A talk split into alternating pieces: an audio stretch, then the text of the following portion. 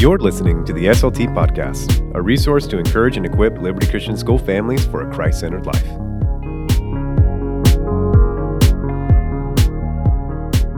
All right, let's get this over with. I kind of got scared. Whoa, you good? Yeah. Okay. This episode of the SLT Podcast is brought to you by Imago DayQuil. Whether it's seasonal allergies, the winter flu, or the fall of man, we all struggle and could use some help getting through those tougher days.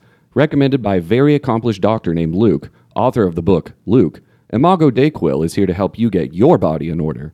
We're not saying that this is a healing miracle in a bottle, but if you use code SLTPODCAST at checkout, the discount you'll get will be supernatural. And if you've been having trouble getting that good Sabbath rest at night, make sure you try their nighttime version, Adanaquil. Guaranteed to make you sleep so well, you could lose a rib and not even notice. Plus, if you're not a fan of that nasty medicine taste, and who is, it even comes in soothing cherry flavor that is made in the image of tasty. Imago DayQuil. Stop the sniffles and the sins. Oh my gosh. Not a real sponsor. Oh, I felt like that was really real. Very real. We get a cut of that for sure, right? Golly. Welcome back to the SLT Podcast. I'm Sam. I'm Courtney. And I'm Timo. And we finally did it in the right order. Yeah. And it's over. Yeah. We are back to serve our amazing Liberty families with another episode where we are discussing a very important topic about redefining the idea of success. So this is a bit of a heavy topic, so we thought we'd start with a fun little icebreaker, you know, as we do, as per usual. So the question for the table for the SLT today is, do you have a memory from your childhood of something that you won as a kid, a competition, maybe a tournament where you got a trophy or something that you were super proud of, but now realize maybe wasn't the coolest thing ever, wasn't as cool as you felt in the moment? I'll kick us off here. Well, I, as far as awards are going or speaking, got the typing award whenever I was in middle school, but I'm still very proud of that. And so that's not going to be my answer. What was your word type per minute? I don't know. But sometimes whenever I need to wake up or I just like need to refocus, I still play, like look those up on Google and you just do typing tests. Do y'all do that? Nope. No. Sure don't. Anybody else out there? Yeah. You're my people. Make sure to email courtney.crenshaw@mylcs if you also go online. Yeah. Send me a screenshot of your words per minute and we can, start a little competition going on. So that is not the one that I, look back on and I'm a little bit embarrassed. Instead, I'm going to say probably at the time I felt like it was a success was I wrote what I would have called a book whenever I was in lower school. I know, Taylor, you have some kids that love, writing books and things. I remember very vividly working on it often and would type it on our computer, and it was long. It had all these different sections, a storyline, and it was all written in Comic Sans font. That's amazing. All of it. I knew you would like that. I knew you would like that. And I was really, really proud of it at the time, and put, again, a lot of effort into it. And I remember a couple years ago, I was going through like one of those memory boxes my parents kept and found it, and it was just... Maybe I burned it. I know I didn't, but it was so cringy. I was like, how was I so proud of this? This wasn't as successful as I thought it was. I just want to make this clear to all of our listeners. Comic Sans is the cringiest of fonts. So true. And if you are using Curls? Curls MT has some uses practically, but Comic Sans, it was the death of graphic design. And I will stand by that and die on that hill. Did you just delete all of the notes? It's just loading. It really seems like you did, though. It really does seem like you deleted every... Well, okay, we're go. That's a lot of Comic Sans that she just... Courtney Crenshaw. Happy birthday to Courtney, by the way. Just turned 27 years old. Yeah, the mischievousest years. And you couldn't tell. You really couldn't tell. I don't know what that means. Sam, do you have a time in your childhood that you won something or succeeded in something that you're proud of? Yeah, absolutely. Participation trophies, which I know are a spicy topic, but are garbaggio in my mind. I remember that I really wanted to quit Little League Baseball, but my parents gave me a talking to, and I decided to not. I said, okay, I'll finish the season. And so I ended up, we won, I think, like 4th or 5th place in the little tournament that we did. And they had little trophies for us. And I remember even as a kid, before this became like a whole big topic, just as me as a kid, I was like, why are we getting a trophy? And I just looked at it. You knew something was off. Yeah. There were a few kids on my team that were stoked about it. Like, yay, we get it. And I was looking like, why? I was like, I think I actually tried to give it to one of the kids that actually had won, 3rd place. I was like, I think they give us your trophies, bro. But yeah, stuck with that. And then I quit the next year, though. Oh, there you go. Yeah. Perseverance. Exactly. Limited perseverance is what Limited. I said. Yes. Mm. Oh. So when I was 7 or 8 years old, we had family reunions. Sure. And so they were out in West Texas, and we had these, family reunion games. I don't know if you ever did that as a kid, but we would do like the stereotypical yard games. And so one of those was we legit got old bean cans attached to string that you would wear as your shoes. You put your feet on top and you'd have a race around the house. Naturally. Right? Sure. Everybody does that. And so, at the end, you would get trophies. They bought small little trophies and ribbons for sweet. People and stuff like that. That's kind of fun. And I'm going against 8, 9 year olds. And again, I'm 6 or 7. Sure. And so I'm not as fast as them, but I really want to win. And I was really competitive. And so we start running, and I make it probably 20 paces or so. And I fall. Oof. They come off my feet. And you're what? You're really high off the ground. That's a good 4 inches. Yeah. But as a kid, you're wearing high-heeled shoes with strings on them. And so, but you're supposed to run around the house. I fall, I trip, I start crying. Mm-hmm. Okay. Successfully. Mm-hmm. Mind you, because this is a success story. Yeah. But I was so upset that I didn't win because I really wanted a trophy. And I threw a fit to my second removed whatever cousin, I didn't know this person very well, but she was part of my family. And so, and she was like, sweetie, it's okay. I'm sure we have a trophy here. And so they go in. You were the opposite of Sam's story. Yeah. So, I really wanted a trophy. And she digs around into these old cardboard boxes and pulls out a company businessman of the year from 1980 something that some uncle won. Yeah, that's kind of cool, actually. That, somebody won back in the 80s, somebody. And she gave that to me. Wow. And so my trophy was bigger than everybody else's. That's the one that's in your office, isn't it? Yes. So that's my success story.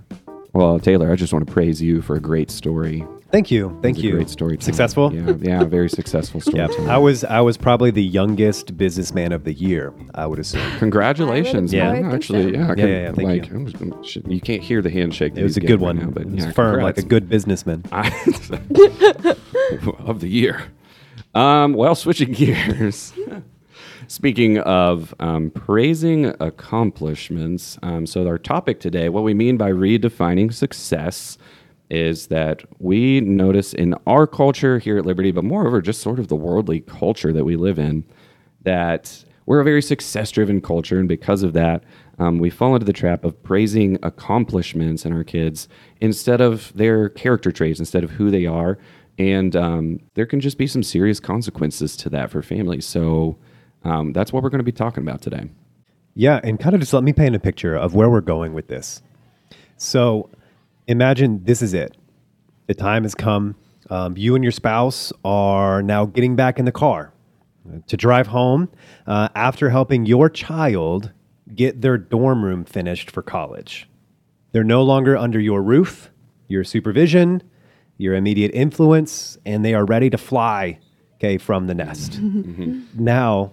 here's the question that we have to ask ourselves as parents, as a community, were your 18 years of parenting a success? Who has your child become because of your investment in them over this time? What desires, motives, characteristics, and traits do your kids have, and how are you instrumental in developing them? And so at the end of our time as parents... how did our time, our money, and effort in all of these years reflect what we think is important? So the question underlying this whole podcast is, what does success mean to you? Well, that's awesome, Taylor. And again, why this is something that can be concerning is there are basically two different definitions of success in our culture. And one is the world's definition, and then there's the biblical definition. So I think the worldly, secular definition of success, it sort of looks like this. You make straight A's in school. Yep. Loaded up trophy case, you know, whatever your sports, whatever your things are. At home, it's filled up with all your accomplishments, ribbons, trophies. You get accepted into your big dream college, 4.0 GPA. Or higher. Then, or even if possible. I mean, it better be. Then you begin the American dream, where you get out of college a high-paying job. You get promoted to the top in that job. You get super rich, buy a big house, white picket fence, golden doodle, obviously. Oh, yeah. Get a really nice car, or two, or three. Get married, start a family. And then your kids start getting straight A's when they're in school. Your kids get loaded up trophy cases in their activities. Your kids get accepted into the big dream college. And the cycle just continues and continues and continues. And does that point to a lot of worth? Does, from the biblical perspective, does that point to something that's, you know, really meaningful? Yeah, and I think on the flip side of that, what we want to talk about too is what is the biblical definition of success? And the Bible verse that we really wanted to focus on with this is Philippians 3:7-9. And in it, this is what Paul says. He says, "I once thought these things were valuable, but now I consider them worthless because of what Christ has done. Yes, everything is worthless when compared with the infinite value of knowing Christ Jesus my Lord. For his sake, I have discarded everything else, counting it all as garbage, so that I could gain Christ and become one with him. I no longer count on my own righteousness through obeying the law. Rather, I become righteous through faith in Christ. For God's way of making us right with himself depends on faith." And so even hearing these different things, I think a lot of the listeners would see the world's definition of success and be like, "Oh gosh, are we putting them on those things on blast? Are those bad? Is this in complete opposition to the biblical definition of success? So is it actually wrong for us to be wanting our kids to work hard to be successful with their grades, activities, and careers? Like, is all worldly success bad? What do you guys think about that?" That's a huge question, because knowing our audience, like being at Liberty Christian, like we know that like our families and parents are very successful in what they do. I know that this podcast is going through the speakers to men and women who are very accomplished, who have worked really hard for what they have. They want their children to be able to have the best opportunity for their success in life as well. And that comes out of a attitude of love for their kid and wanting to set them up to succeed and to have a good life. And so that's a really good question. And I think the simple answer, and I think you hopefully know it, is no, like there isn't anything wrong with having worldly success. There's nothing wrong with getting a good job out of college and finding a spouse and having a family and having and wanting your family to be good and do things with excellence. Like we see biblical precedents in pursuing things with excellence to the glory of God. Like I want those things for my kids, right? Like I want them to do well in school. I want them to do well in sports if that's what they want to do. Like I want them to put forth effort. But the issue comes from whenever that becomes the focus of our lives. Like that is the number one thing that we are pursuing, and our value comes from being successful. Like, what do y'all think about that? I mean, I want my future kids to be successful in terms of, you know, I want them to make good grades. I want them to be smart. I want them to be good at what they're passionate about, whether that's sports or fine arts or both or all.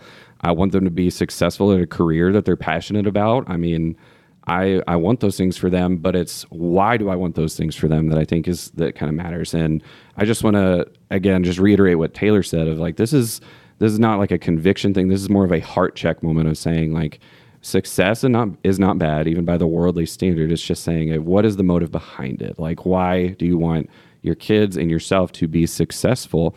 Because worldly success can have a lot of practical benefits for the kingdom. Absolutely. If you're successful, you have more influence. You know, your circle of influence increases. You have more resources to bless people with. Like, there's all kinds of ways. Like, we just had Giving Day here at Liberty, and man, without those financial resources is a blessing. Like, that's how we're able to do so much of the kingdom work that we do here. So those are huge benefits from the Christ-like standpoint.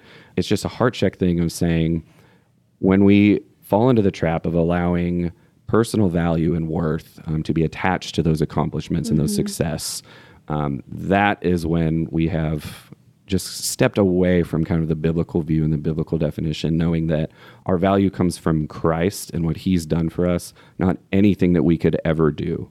And so I think a verse that really helps with this is whenever we look at Matthew chapter 16, verse 26, it says, "For what will it profit a man if he gains the whole world?" Mm-hmm.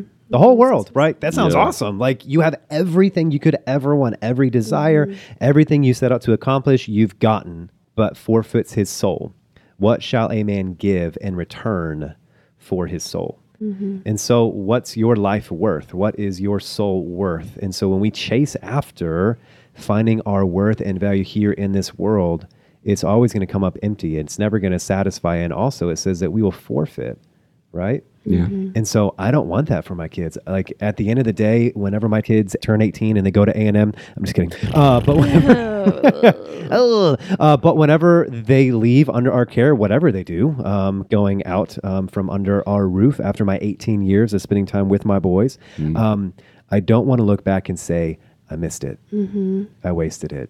I chased after the things and I instilled into them things that are not the most important thing. Yeah. Right. They'll be good Aggies. They'll be the few.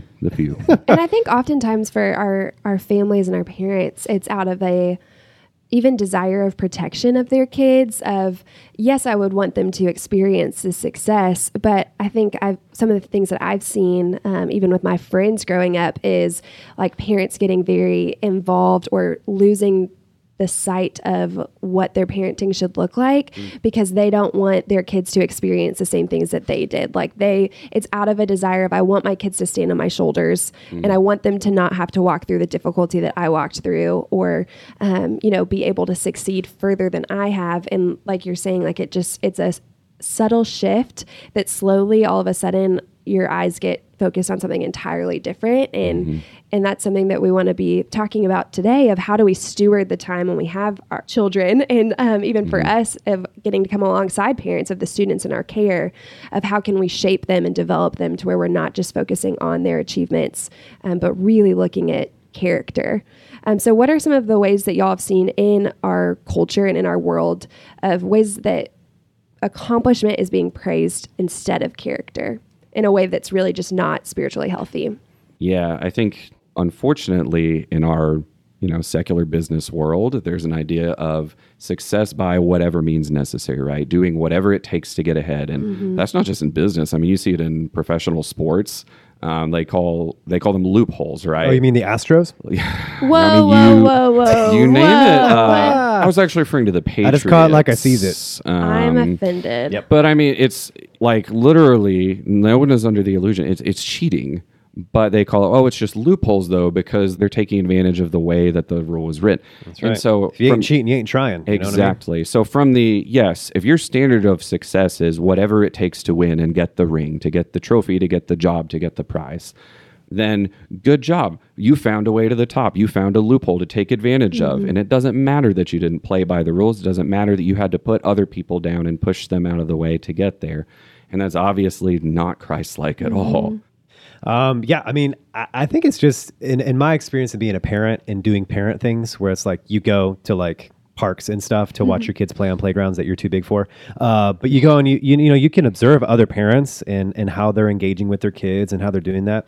And it's like, I've never seen a parent like lose their mind and like congratulate their kid and be like, oh my goodness, I'm so proud of you for like sharing a toy like with a person at the park or like being kind to someone and like helping them. Like I've never seen a parent go crazy like that. Like I have seen parents go crazy for their kid whenever they hit that home run or whenever they get that good grade, whenever they do that thing that they accomplish rather than praising their character of who they're becoming. I just think that's a consistency thing, right? Yeah, and sadly on the flip side, that's the praise side. You also see parents lose their mind in a not so good way sometimes, right? I think we've probably all been to a sports game, like a little league or a kid's sports game where you see parents that are getting just like mad, getting really upset about the way that the game is being played out and they're yelling at referees or even at kids. And like that hurts all of our hearts. It's kind of embarrassing. And that is a great way to tell, have you put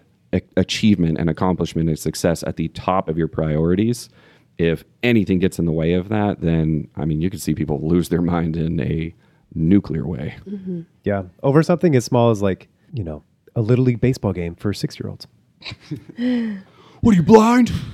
The ref's like a 13-year-old volunteer. Yep. doing it for like National Honor Society hours. Exactly. Little sheet. Yeah. I mean, I was like an umpire when I was like 15 years old. Yeah. And I was working with parents that I was, you know, for 7 and 8-year-olds, I was trying to umpire games as like an insecure little 15-year-old, be like, that was a ball. Are you kidding me? I was like, I'm so sorry. That was a strike, maybe. Exactly. And then the other one, what are you? And so it was difficult. And it kind of just showed of like what the value of that was. And I could tell like those kids that were playing were getting so embarrassed whenever their dad or their mom was making a really big deal out of it. And they were like, can you just please not? Like they were really embarrassed by that. Yeah. But we actually came across like a Harvard study of 10,000 middle school and high school students.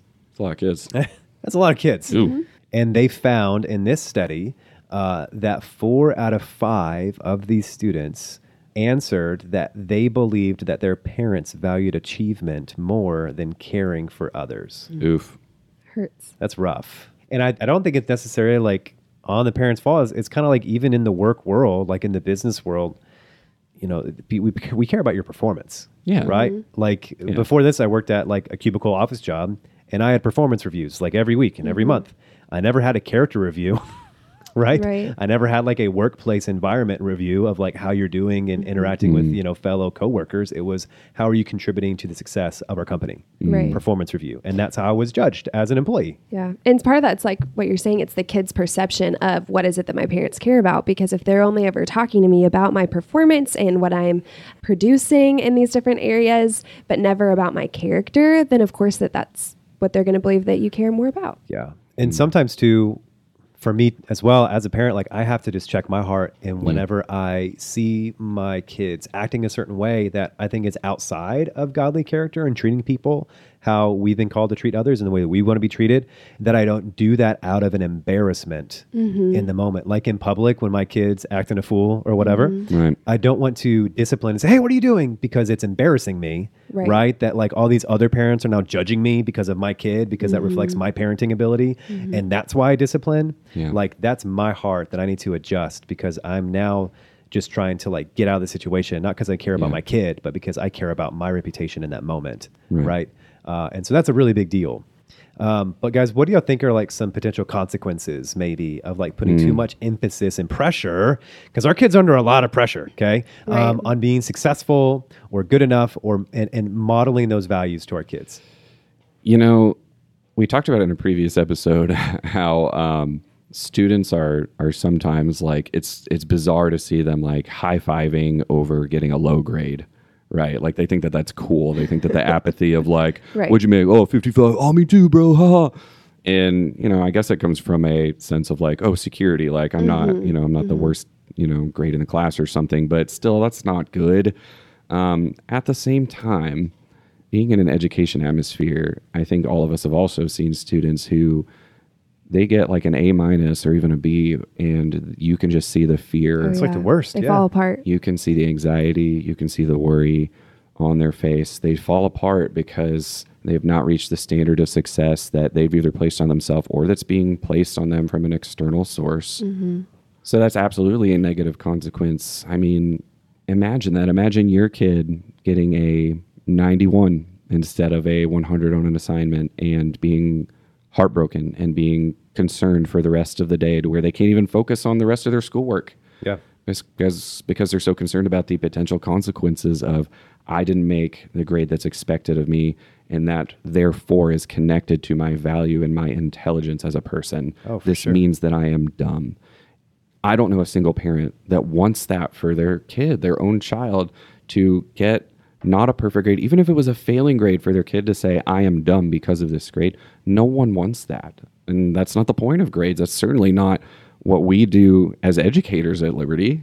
And if you go back and, selfish plug, listen to our podcast on Godly Rest, wink, wink, nice. We live in a very performance-driven culture, okay? DFW, yo, we got a lot going on here, okay? There's a lot of like high-achieving companies that you guys work for, actually, and you're doing amazing things, right? Or whatever your involvement. Yeah, like you're doing awesome stuff, and it takes a lot of effort. It takes a lot of energy, and we can see like this is affecting us. And you can even look at yourself and say, okay, this is probably affecting me maybe in unhealthy ways. Like stress is a real thing. There's definitely mental, physical, spiritual, and emotional consequences. Yeah. And I mean, we've seen a lot of studies, you know, around an increase of stress on students in knowing that education is different even from whenever I was in high school, and the pressure is different even from whenever we were in high school on our students. And we want our kids to pursue excellence, but we don't want it to be the idol and God that they worship. Yeah. Right? A different way of kind of thinking about consequences, and something that just has been on my mind lately, is even just for parents, a caution to excessive correction, and specifically with comparison and the drift that that can create between your relationship with your kids. And I'm sharing this from a place of, we talk to students all day long. And so we're hearing some of the hurt that they're carrying, and even the desire they have to please their parents. And so one of the things that I've been thinking about a lot is a discipline situation about their character, which is what we want to focus on, or their personality. And I think a lot of times out of this desire for our kids to be successful and to be different than maybe we are, or to look a certain way, and the version of success that we have in our minds, we end up disciplining their personality because it's things that we want to change about them, or we try and correct them in those places and areas, instead of empowering them to walk in the things that God has given them, and the different things that God has put on their heart from a young age even, instead of really looking at, okay, what is this a character situation that I can correct and come alongside them in? And at church, we've been talking a little bit about, like, we've been calling them turning points, but just different times in our life where something was said to us, and it either was a turning point that made us walk more clearly in our calling and purpose that God has given us, or has left us wounded, and the enemy has used that as just his ground to then create more lies that continue on kind of in our lives. And you can see this theme going throughout our life. And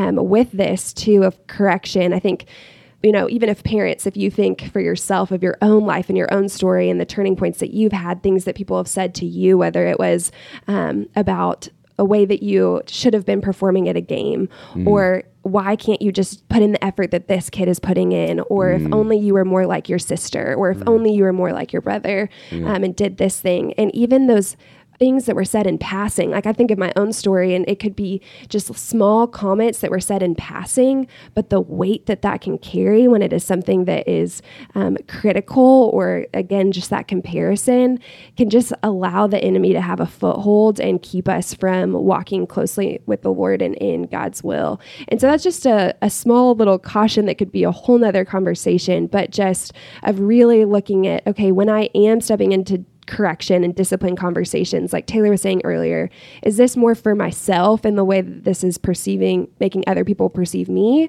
Or is this really going to be something that's sharpening my child's character in the way that they are able to pursue Christ and have Christ-like character?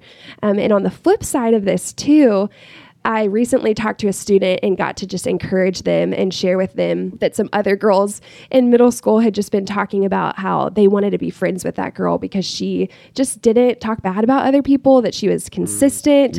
And she had no idea this was coming. She wanted to talk to me about something else. And it was just the sweetest thing ever for me to get to speak life into her and see her face light up and be like, I get to participate in hopefully some of these turning points. And parents, we get to do that for your kids' friends, that when you speak life into them, it's a turning point in a completely different way. All right, y'all. Thanks for joining us for the first half of our discussion on redefining success. We'll continue the conversation next time by getting on the solution side of things and answering the question, how do we build a culture where we praise character over accomplishments? Make sure to subscribe to us on whatever podcast platform you use so you never miss an episode. And thanks again for listening to the SLT Podcast.